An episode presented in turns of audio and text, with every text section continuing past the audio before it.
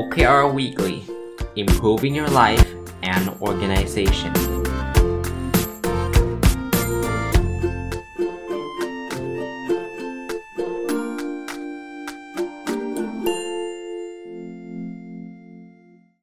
ข้าสู่รายการ OKR Weekly นะครับก็จัดทุกวันพุธนะครับจะเอาความรู้หรือความคิดเห็นเกี่ยวข้องกับ OKR ซึ่งเป็นเฟรมเวิร์คในการตั้งเป้าหมายกับองค์กรหรือแม้กระทั่งชีวิตประจำวันมาเล่าให้ฟังนะครับว่าไอ้ OKR ซึ่งย่อมาจากคำว่า Objective and Key Results เนี่ยมันคืออะไรยังไงถ้าท่านฟังมาตั้งแต่ต้นปีนี้นะครับตอนนี้ก็เข้าเดือนที่4ไปปลายเดือนแล้วล่ะนะท่านน่าจะเข้าใจ OKR มามากพอสมควรแล้วนะครับวันนี้จะเอาเรื่องมาฝากเรื่องนึงนะครับเพราะว่าระยะหลังเนี่ยก็มีอินบ็อกซ์เข้ามาถามเรื่อยๆนะอาจจะรู้จักผมจากการเสิร์ชจากการเพื่อนแนะนำหรืออะไรก็แล้วแต่เนี่ยก็จะมีคำถามประมาณนี้ว่าอาจารย์อยากจะเริ่มทำ OKR ที่องค์กรจะเริ่มยังไงดีนะจะศึกษายังไงดีไม่ใช่จะเริ่มยังไงดีนะครับคือจริงๆถ้าตอบมันยาวมากเลยอะนะครับคือผมแนะนำงี้วันนี้จะเอาเรื่องที่เกี่ยวข้องกับวิธีการศึกษาแนวคิดเรื่อง OKR นะครับผมเริ่มต้นถ้าจะแนะนำให้ท่านสตาร์ทได้นะเช่นหัวหน้าทำ OKR ผมยังทำไม่เป็นเลยหรือหนูยังทำไม่เป็นเลยทำยังไงเอาง่ายที่สุดอย่างแรกเราหาหนังสือมาอ่านคือหนังสือเนี่ยมีหลายเล่มเลยครับนะเท่าส่วนตัวผมนะที่ผมเคยเขียนแล้วกันจะมีอยู่2เล่มที่เขียนเองแล้วก็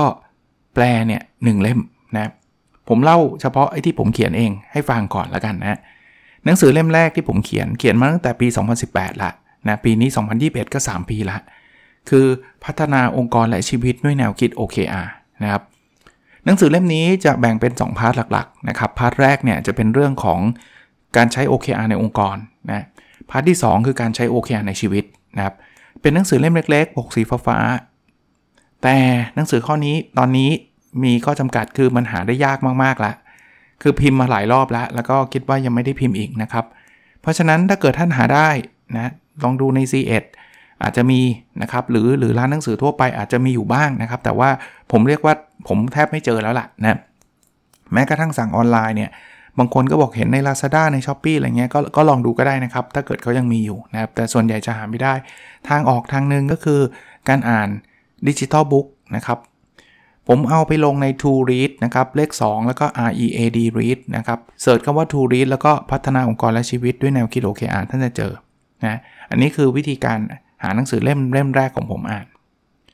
เล่มที่2เป็นหนังสือแปลมาจากหนังสือภาษาอังกฤษที่ชื่อว่า Radical Focus พอแปลเป็นภาษาไทยเนี่ยก็อยากสำเร็จต้องโฟกัสด้วยแนวคิด OKR ผมอ่านหนังสือ Radical Focus แล้วชอบนะครับหนังสือเล่มที่2ต่างจากเล่มแรกยังไงเขียนด้วยอาจารย์ Stanford นะครับอาจารย์ Krishna Wagle นะครับอาจารย์ก็เป็นผู้เชี่ยวชาญเรื่อง OKR เนี่ย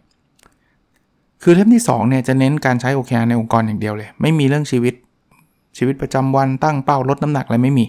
เป็นเรื่ององค์กรล้วนแต่หนังสือเล่มที่2เนี่ยมีความชอบที่ผมชอบคือมันเปิดด้วยเรื่องที่เป็นสตอรี่ที่เป็นเรื่องราวนะครับผมเคยรีวิวไปแล้วแหละในนพดลสตอรี่เนี่ยนะแล้วเขาก็เล่าจุดเน้นของ OKR ในเล่มที่2เนี่ยมักจะเป็นOKR สำหรับองค์กรเล็กด้วยไม่ใช่องค์กรใหญ่เป็นสตาร์ทอัพเลยพูดตรงๆแบบนั้นก็ได้นะเป็นสตาร์ทอัพการใช้ OKR ในสตาร์ทอัพแต่ครึ่งเล่มหลังเนี่ยจะเป็นเรื่อง practice คือมันไม่ใช่สตอรี่ทั้งเรื่องนะสตอรี่ประมาณสักครึ่งนึงอีกครึ่งนึงก็จะเป็นบทสรุปอะว่าการใช้ OKR ที่ดีใช้ยังไงผมว่า apply ได้ถึงแม้ว่าท่านจะไม่ใช่สตาร์ทอัพเล่มที่3เล่มนี้ยังมีอยู่เล่มที่2ก็น่าจะยังมีอยู่บ้างนะไปหาอ่านได้เป็นหนังสือแปลอยากสำเร็จต้องโฟกัสด้วยแนวคิด OKR นะครับแต่ผมเล่าไส้ในให้ฟังแล้วเล่มที่3เนี่ยเพิ่งออกแต่เล่มนี้เนี่ยอาจจะไม่ได้ตรงกับคนที่อยากจะใช้ OKR ในองค์กรมันคือการใช้ OKR ในชีวิตชื่อ Personal OKR ของสำนักพิมพ์อมรินทร์นะครับเล่มแรกผมออกเองเล่มที่2เนี่ยสำนักพิมพ์บิงโกนะเล่มที่3สำนักพิมพ์อมรินทร์ตอนนี้มีจำหน่ายอยู่อันนี้เหมาะกับคนที่อยากพัฒนาตัวเองนะ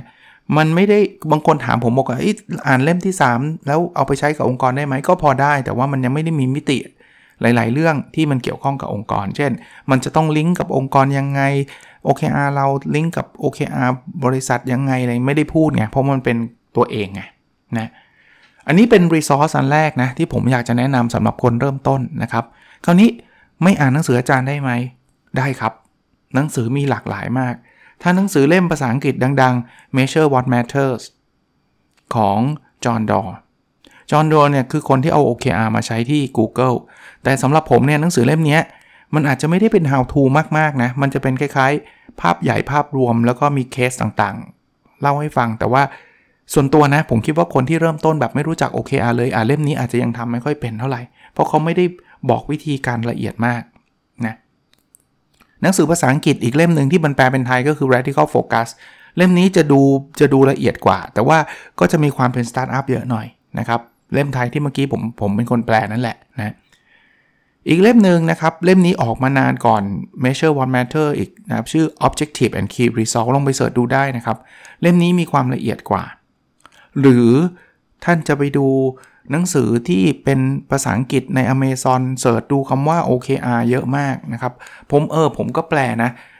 หนังสือตัวเองนั่นแหละนะครับจะเรียกว่าอะไรนะหนังสือเล่มที่ผมบอกเป็นเล่มแรกครับพัฒนาองค์กรและชีวิตด้วยแนวคิด OKR เนี่ยผมแปลเป็นภาษาอังกฤษแล้วอยู่ใน Amazon เหมือนกันนะ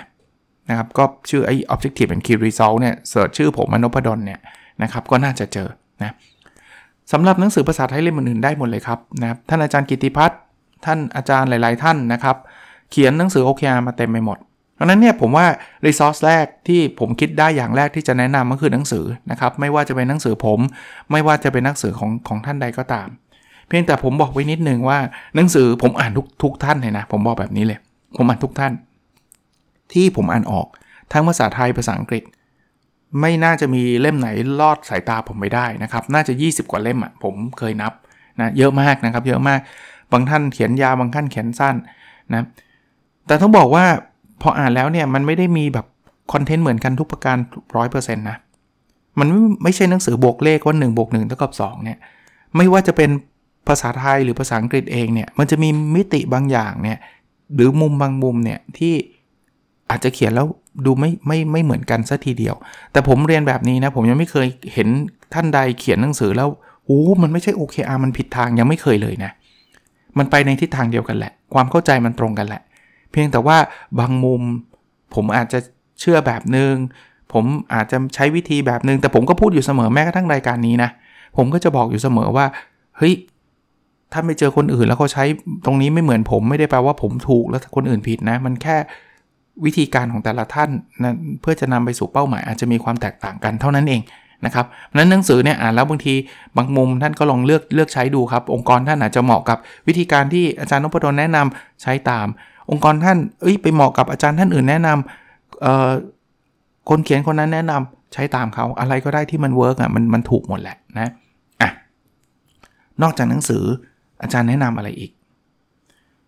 คอร์สออนไลน์ออฟไลน์ก็ได้นะแต่ว่าปกติถ้าเป็นคำถามส่วนตัวเนี่ยท่านจะเรียนแบบเดียวๆกับอาจารย์1คนเนี่ยผมว่ามันคงยากมั้งที่ถ้าเกิดสมมติว่ามีคนมาติดต่อผมบอกอาจารย์ช่วยมาสอน OKR ผมคนเดียวผมก็คงเอาตรงๆไม่มีเวลาไปถึงขนาดนั้นนะแล้วก็ปกติเนี่ยก็คงยากที่จะมาหาแบบสอนสดเจอหน้ากันแล้วมานั่งติว OKR กันอะไรเงี้ยผมว่ามันคงยากเพราะฉะนั้นเนี่ยคอร์สที่จะมีอยู่คือออนไลน์คอร์สมีทั้งต่างประเทศและประเทศไทยส่วนตัวผมเรียนของต่างประเทศเกือบหมดแล้วกันนะเพราะตอนหลังๆก็ยังมีคอร์สค้างอยู่ก็ไม่ได้เข้าไปเรียนแม้กระทั่งที่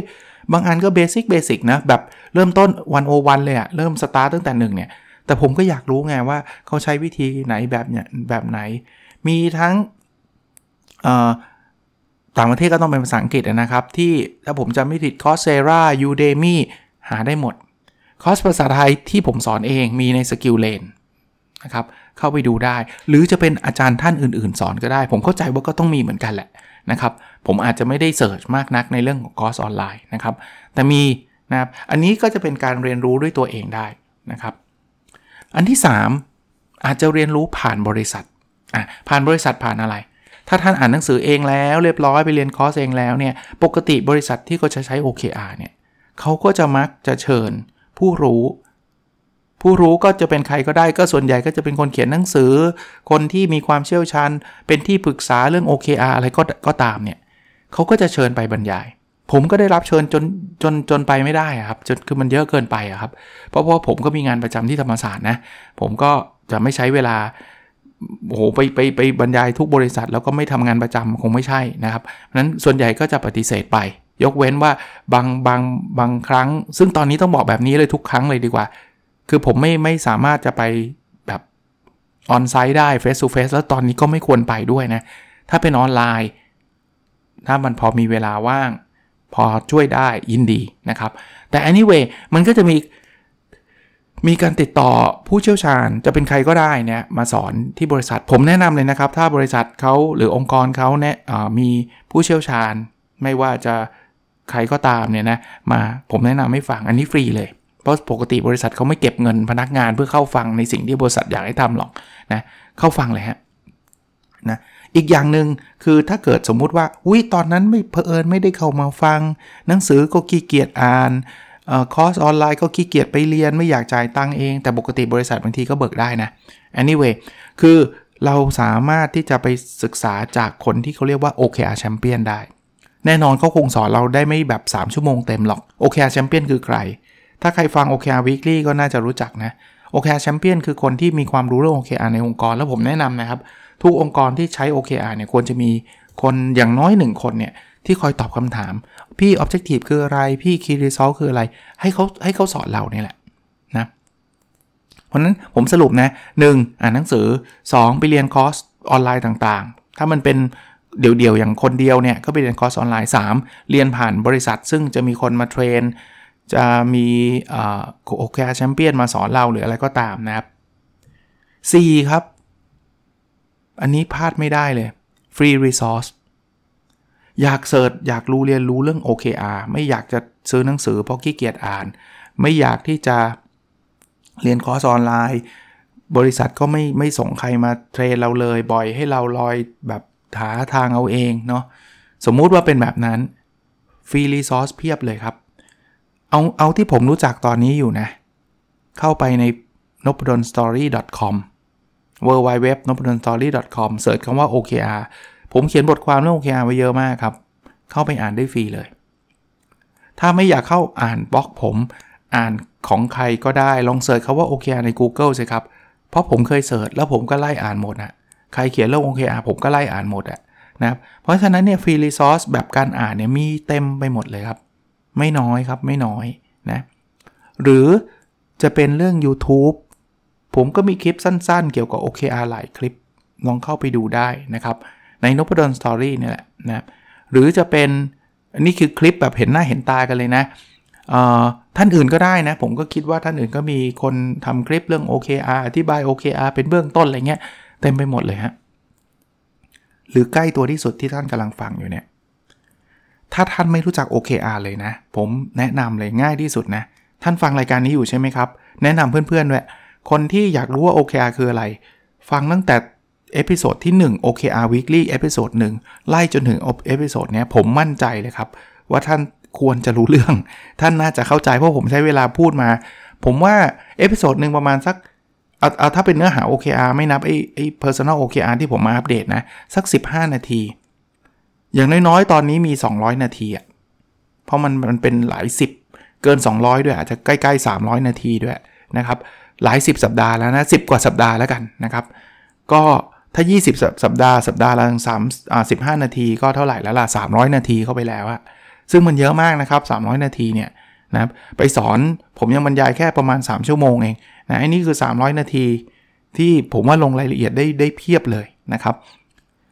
ลองเอาไปใช้ประโยชน์ดูนะครับเป็นรายการ OKR Weekly เป็นพอดแคสต์ของ OKR แล้วจริงๆถ้าไม่พอใจนะOKR Weekly ไม่พอใจลองไปเสิร์ชใน Nopdon Story ดูซึ่งจริงมันอยู่ช่องเดียวกันนี่แหละผมพูด OKR มา3ปีแล้วครับพูดแบบบางอันก็หยิบมาบางเรื่องพูดอะไรเงี้ยนะครับแต่พอมีปีนี้ผมจัดมาเป็นติดกันเลยทุกสัปดาห์ทุกวันพุธเนี่ยก็คิดว่าน่าจะเป็นประโยชน์นะก็ฝากไว้แล้วกันนะครับวันนี้เอา resource ต่างๆมาเล่าให้ฟังนะครับไม่ว่าจะเป็นการอ่านหนังสือไม่ว่าจะเป็นการเรียนคอร์สออนไลน์ไม่ว่าจะเป็นการเรียนผ่านบริษัทหรือไม่ว่าจะเป็นฟรีรีซอร์สต่างๆไม่ว่าจะเป็นบล็อกหรือพอดแคสต์หรืออะไรต่างๆนะครับโดยเฉพาะรายการ OKR Weekly เนี่ยผมจัดขึ้นมาเพื่อที่จะอธิบายเรื่องนี้โดยเฉพาะนะครับโอเคแล้วตามธรรมเนียมนะ ผมก็จะเอา OKR ส่วนบุคคลอันนี้ไม่ใช่ OKR ที่ทำงานนะแต่ผมเป็นคนที่ชอบ OKR แล้วผมก็ทำ Personal OKR ของตัวเองมาตลอดมาอัปเดตให้ท่านฟังเหตุผลในการอัปเดตไม่ใช่อะไรมากครับผมอยากให้ท่านเข้าใจว่า System ในการทำ OKR ส่วนบุคคลเนี่ยมันไม่ได้ยากอะไรเลยแล้วจริงๆ OKR ของบริษัทก็ไม่ได้ต่างจากนี้มากนักหรอกอ่ะ Objective ที่1ครับเรียนรู้และพัฒนาตัวเองอย่างต่อเนื่อง Key Result 1.1 อ่านหนังสือสะสมตั้งแต่ต้นปีให้ครบ60เล่มในไตรมาสที่2นี้นะตอนนี้มันถึงไตรมาสที่2แล้วผมทำได้41เล่มละอันนี้ไม่ค่อยเป็นห่วงเท่าไหร่เพราะว่าดูแล้วเป็นไป on track นะ on track คือตีว่าเดือนนึง10เล่มอ่ะเพราะนั้นเดือนนี้เดือนที่4 41ก็เกินแล้วอ่ะเนาะแต่ก็ยังโกออนนะครับผมก็ไปเรื่อยๆนะครับคีรีเซล 1.2 เขียนเพเปอร์ให้จบ2เพเปอร์ต้องขอบคุณช่วงวันหยุดสงกรานต์เลยถ้าท่านจำได้นะผมติดอยู่ที่ 60% เขียนเพเปอร์แรกแล้วก็ทิ้งไว้นานมากผมว่าน่าจะมี2ไตรมาสอ่ะตั้งแต่ปลายปีที่แล้วละแต่สงกรานต์นี่ทำเกือบเสร็จ 95% ทั้ง2เพเปอร์เลยนะครับก็ถือว่าแฮปปี้นะก็เดี๋ยวถ้าได้ซับมิทเมื่อไหร่ก็แปลว่าผมเสร็จอ่ะนะครับตอนนี้ก็เหลือรีวิวแก้ไขนิดนึงแต่พอเปิดสงกรานต์มานะอย่างวันเนี้ยทั้งสัปดาห์เลยอ่ะสอนติดกันหมดเลยครับสอนแบบโอ้โหเยอะมากครับนะก็แค่บ่นเฉยๆฮะแต่ว่าเราก็ต้องกลับมาที่ OKR เรานี่แหละ OKR ชุดที่2ครับแบ่งปันความรู้เพื่อทำให้สังคมดีขึ้น Objective นะครับ Key Result 2.1 เขียนหนังสือสะสมให้ได้ครบ2เล่มผมเขียนและตีพิมพ์แล้ว1เล่มนะครับอีกเล่มนึงส่งไปที่สำนักพิมพ์แล้วก็เข้าใจว่าเขาก็คงต้องใช้เวลานะอีกเล่มนึงสำนักพิมพ์ให้เขียนอยู่ก็ยังไม่ได้เริ่มนะครับคือ draft อ่ะโอเคระดับหนึ่งละแต่ว่ายังไม่ได้เรียบเรียงอีกทีหนึ่ง Key Result 2.2 มีคนติดตามฟังพอดแคสต์ 20,000 ดาวน์โหลดต่อวันตอนนี้จำนวนคนฟังพอดแคสต์ผมนับเฉพาะช่องเดียวนะต้องบอกแบบนี้คือ Podbean นะครับเพราะมีสถิติชัดเจนเนี่ยอยู่ที่ 9,833 บางคนบอกเอ๊ะมันตกลงนี่ใช่ครับอาจจะเป็นไปได้ว่าจำนวนพอดแคสต์เยอะขึ้นคนอาจจะฟังพอดแคสต์หลากหลายขึ้นซึ่งก็เป็นเรื่องดีของอินดัสทรีนะถามว่าเราจะไม่เสียใจหรือตกลงไม่เสียใจครับแค่นี้ก็เยอะมากแล้วครับแค่ผมอะไรก็ตามที่โห 9,800 กว่าคนต่อวันน่ะผมก็ขอบคุณท่านเป็นอย่างสูงนะเนาะนะทำได้เท่าไหร่ก็เท่านั้นครับจริงๆจำนวนไม่ใช่ประเด็นน่ะผมเคยเล่าให้ท่านฟังแล้วแต่ว่าก็โอเคถ้ามันยิ่งได้มากก็ยิ่งดีถูกต้องครับไม่ได้บอกว่าอุ๊ยอยากได้น้อยจังเลยไม่ใช่ครับอยากได้มากครับแต่ถามว่าไม่ถึง 20,000 แล้วเดือดร้อนมั้ยไม่ครับนี่และนี่คือหลักการของ OKR นะครับ20,000 มันเวอร์มากไงมันต้องตั้งอะไรที่มันเวอร์ๆท้าทายแต่ว่าเราก็อยากได้อะนะครับ Key Result 2.3 มีองค์กรใช้ OKR ครบ10องค์กรก็อยู่ที่8แล้วผมก็คงประมาณนี้นะครับคิดว่าตอนนี้ก็ยังไม่ได้มีองค์กรใดเข้ามาแล้วก็องค์กรที่กำลังเซตอัพสัปดาห์หน้าเนี่ยจะเป็นสัปดาห์ที่จะมี Kick Off Meeting จะเริ่มทำไอ้ OKR Consulting Project กันอย่างเข้มข้นนะครับก็ตื่นเต้นในแง่ที่ว่าผมคิดว่านะmethodology นี้ซึ่งมันมาจากงานวิจัยที่ผมเพิ่งทำเสร็จน่ะเดี๋ยวผมจะเอามาทดลองกับองค์กรเหล่านี้แล้วผมหวังว่าองค์กรเหล่านี้จะประสบความสำเร็จคิดว่าแบบนั้นจริงๆนะครับในการใช้ OKR นะครับ Objective ชุดที่3นะครับมีสุขภาพกายและสุขภาพจิตที่ดี Key Result 3.1 วิ่งสะสมให้ได้600กิโลเมตรแล้วมีน้ำหนัก78กิโลกรัมวิ่งตอนนี้ก็เรียกว่าล้าหลังเลย325เองจริงๆถ้าสิ้นเดือนเมษามันควรจะ400แล้วอันนี้เริ่มห่างเป้าหมายไปยอมรับว่าเกเรบางส่วนนะครับบางทีตื่นมาตอนเช้าแล้วมันมีสอนเช้าเนี่ยก็เบี้ยวแล้วแบบไม่ทันแล้วอะไรเงี้ยจริงๆมันก็ทันนะผมเคยมีอยู่ทีนึงลืมไปว่าวันนั้นนะต้องไปสัมภาษณ์นะก็เลยไปวิ่งชิวๆนู่นนี่นั่นอะไรเงี้ยแล้วขึ้นมาอาบน้ำสบายๆกำลังจะเตือนมาว่าจะสัมภาษณ์ตกใจเลยคือข้าวเช้าไม่ได้กินเลยวันนั้นนะแต่ก็คิดในใจว่าถ้าเกิดเรารู้ก่อนเราคงไม่ได้วิ่งนะเนี่ยเห็นไหมจริงๆมันก็วิ่งได้แหละมันหาข้อแก้ตัวเท่านั้นเองนะครับว่าเฮ้ยมันเดี๋ยวจะไม่ทันอะไรเงี้ยนะครับอย่างสัปดาห์นี้ชาเลนจ์มากเลยนะเพราะสอนเช้าหมดเลยนะ Key Result 3.2 อยู่กับครอบครัวครบ50วันตอนนี้ได้37วันละก็ช่วงหยุดสงกรานต์จะเป็นช่วงที่มีเวลาอยู่กับครอบครัวเยอะหน่อยบางคนบอกอาจารย์ล็อกดาวน์ไม่ใช่เหรออาจารย์ไม่ได้อยู่กับที่บ้านเลยเหรออยู่ที่บ้านหมดนะครับผมไม่ได้ไปไหนเลยไม่ได้เที่ยวด้วยนะถึงไม่มีเวลาทำงานวิจัยครับแต่ผมไม่นับวันที่ผมสอนเนี่ยวันที่อยู่แต่ตัวแต่ว่าเราต้องมาทำภารกิจของเราเนี่ยไม่นับนะนับเฉพาะวันที่อยู่กับเขาจริงๆนะครับโอเคไอเดียมันมีประมาณนี้นะครับท่านลองทำของท่านเองนะครับแล้วก็ ขอให้ท่านทำประสบความสำเร็จด้วยนะครับไม่ว่าจะเป็นที่ทำงานหรือไม่ว่าจะเป็นส่วนบุคคลนะลองทำดูครับมันไม่ได้มีอะไรเสียหายหรอกนะครับโอเคนะครับช่วงนี้โควิด-19 ก็ระวังตัวกันนิดนึงกันละกันนะครับวันก่อนไปมีความจำเป็นต้องออกนอกบ้านไปเห็นคนแล้วตกใจว่ะคือตรงๆนะครับคือผมก็เข้าใจนะว่าจำนวนคนมันก็สำหรับบางท่านก็มีความจำเป็นว่าท่านจะต้องไปทำงานต้องมีภารกิจต้องทำอะไรเงี้ยก็เข้าใจนะครับบางทีมันหลีกเลี่ยงไม่ได้อย่างผมอะออกไปมันก็ต้องมีภารกิจที่ต้องทำเช่นเดียวกันนะแต่ก็หลายๆท่านนะผมคิดว่าท่านอาจจะยังไม่ค่อยกลัวเรื่องโควิดสักเท่าไหร่ผมยอมรับนะผมว่าผมค่อนข้างกังวลใจเหมือนกันว่าโควิดเนี่ยถ้าเราไม่กลัวมันนะมันจะแพร่กระจายได้รวดเร็วเราในปีนี้กับเราในปีที่แล้วเรานี่หมายถึงคนส่วนใหญ่นะเท่าที่ผมสังเกตแล้วกันนะระดับความกลัวเราต่างกันมหาศาลเลยอะแบบนี้แล้วกันปีที่แล้วเนี่ยโหคือแบบเราค่อนข้างที่จะกาดสูงมากๆอะคือเราเคร่งครัดมากๆเพราะฉะนั้นเนี่ยหมายถึงผมไม่ได้หมายถึงรัฐบาลนะผมหมายถึงการใช้ชีวิตของพวกเราทุกคนเนี่ยเราค่อนข้างซีเรียสดูโซเชียลดิสแทนซ์ในเมื่อปีที่แล้วเวลานี้ของเมื่อปีที่แล้วกับตอนนี้คนละเรื่องเลยนะแต่ตอนนี้เราเหมือนกับว่าเราค่อนข้างจะชินกับมันหรือยังไงก็ไม่รู้อะแต่ดูตัวเลขแล้วน่าเป็นห่วงอันนี้เป็นความเห็นส่วนตัวผมนะผมว่าน่าเป็นห่วงทีเดียวในคือเรามาถึงไดเลมม่ามากๆแล้วเพราะว่าผมเข้าใจว่าเศรษฐกิจมันก็แย่มากๆแล้วช่วงใหม่ๆเนี่ยจะล็อกดาวน์เราก็อยู่ได้อะช่วงนี้จะล็อกดาวน์ก็อยู่ยากอีกนะแต่จะเปิดซึ่งเราเปิดอยู่ระดับนึงเนี่ยก็จะเจอจำนวนผู้ติดเชื้อเยอะแบบเนี้ยนะฮะก็เป็นกำลังใจให้แล้วกันนะครับขอให้มันผ่านไปแล้วก็ถ้าใครมีความจำเป็นที่จะต้องออกนอกบ้านอะไรก็ตามนะพยายามใส่หน้ากากแล้วพยายามใส่แบบจริงจังนะครับไม่ได้ใส่แบบบางคนใส่แต่คางเงี้ยมันไม่ได้ช่วยนะฮะล้างมือบ่อยๆแล้วห่างที่สุดเท่าที่จะห่างได้แล้วกันนะครับโอเคครับแล้วเราพบกันในเอพิโซดถัดไปครับสวัสดีครับ